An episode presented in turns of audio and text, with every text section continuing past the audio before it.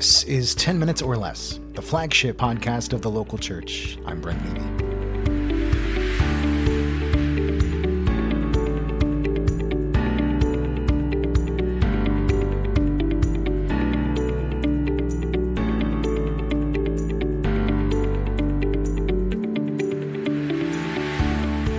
Here we are, friends. Lent, week five, the lentiest of Lents. In fact, as we continue to endure this season of disruption and uncertainty and wilderness wandering, waiting for hope, pining for resurrection, seeking light in the midst of a lot of darkness. I don't know about you, but for me right now, it feels like I'm just sort of stumbling through it, through life, groping the walls for a light switch. Wherever you find yourself today, right now, our hope is that through today's scripture, as well as some questions and words of reflection and a song, this episode will help you encounter the presence of God in your own wilderness, trusting that there is indeed love where you are. And now, for the fifth week of Lent, here's a section from John chapter 11. Now a certain man was ill, Lazarus of Bethany, the village of Mary and her sister Martha. Mary was the one who anointed the Lord with perfume and wiped his feet with her hair. Her brother Lazarus was ill. So the sister sent a message to Jesus Lord, he whom you love is ill. But when Jesus heard it, he said, This illness does not lead to death. Rather, it is for God's glory, so that the Son of God may be glorified through it. Accordingly, though Jesus loved Martha and her sister and Lazarus, after having heard that Lazarus was ill, he stayed two days longer in the place where he was.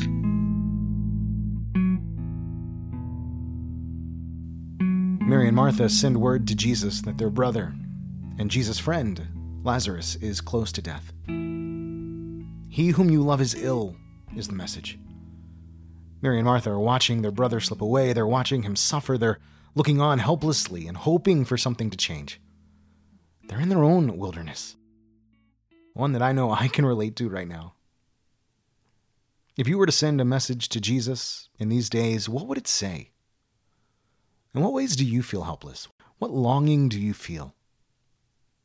It makes me think of the question that civil rights activist Ruby Sales is known to ask Where does it hurt? When you look at the world, when you look at your own life, when you look at everything that's going on, where does it hurt? And then when you've asked that question, I wonder what message you'd send to Jesus. Maybe you send the question. Or maybe you offer a prayer. What word do you send? Press pause if you need to. And send it now. But when Jesus receives the message, he doesn't drop what he's doing. He doesn't race to the bedside of Lazarus. He doesn't even send a message back that says, Hang tight, I'll be there soon. Instead, he just waits around. For two more days, he stays right where he is as Mary and Martha wait as Lazarus dies. Can you imagine the agony? The agony that Mary and Martha must feel? They're waiting and waiting and waiting as Jesus tarries, as he simply stays put for two excruciatingly long days. Mary and Martha wait, not knowing when Jesus will show up, if he even will at all. Do you know something about that?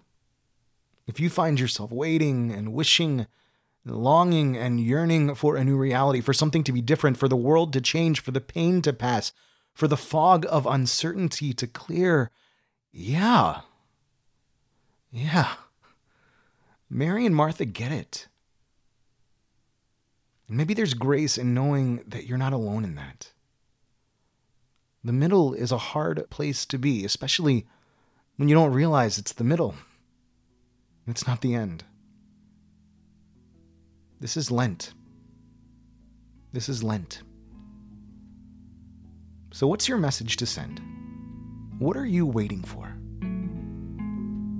Here's the scripture reading one more time. Now a certain man was ill, Lazarus of Bethany, the village of Mary and her sister Martha. Mary was the one who anointed the Lord with perfume and wiped his feet with her hair. Her brother Lazarus was ill. So the sister sent a message to Jesus Lord, he whom you love is ill. But when Jesus heard it, he said, This illness does not lead to death. Rather, it is for God's glory, so that the Son of God may be glorified through it.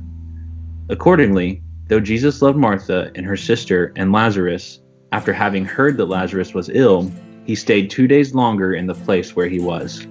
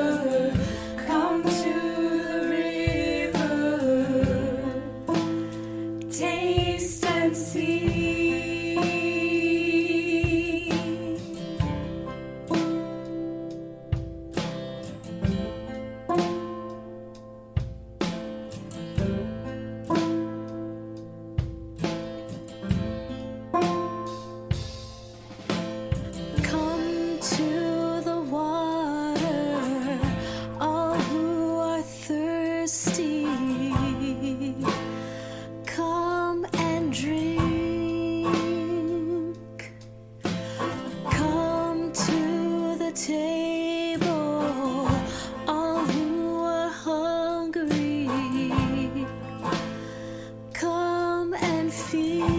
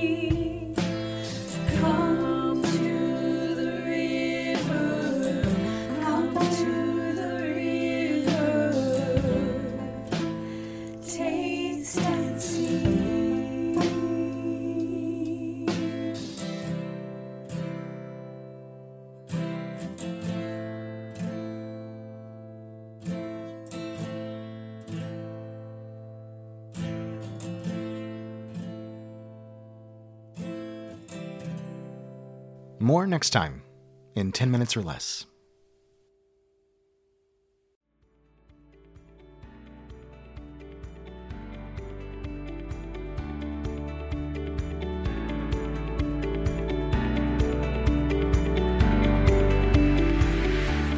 Ten Minutes or Less is a podcast of the local church, a bold, inclusive new faith community committed to being with and for one another, our community, and the world.